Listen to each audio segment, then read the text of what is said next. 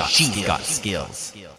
Hey there, hope you are having a great day. Hopefully, you've recovered from all your Cyber Monday shopping. I think I have. Uh, today, I want to give a huge shout out to Sylvain uh, B, is the last initial. And Sylvain sent me a, a feature, and I was not aware of this. And so I wanted to bring this to all of your attention because I think it's very cool. I'm just going to read you the email that I got. It's fantastic. Sylvain writes Hi, Teri.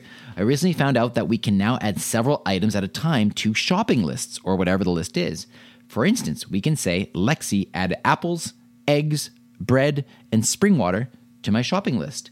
And the result will be a list with those four items individually listed spring water, bread, eggs, and apples. Because in the past, when we had done that, Lexi would record it as one long giant word that says water, bread, eggs, apples.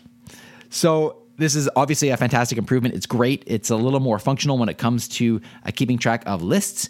And I encourage you to check that out. And if you discover any cool features like that, please share them with me so I can share them out to the rest of AIC Nation because you guys are what I'm here for. So, Sylvain, thanks so much for that uh, information. That's great. And uh, I'll be sure to use that one. Uh, take care. Have a great day. Talk to you again tomorrow. Briefcast.fm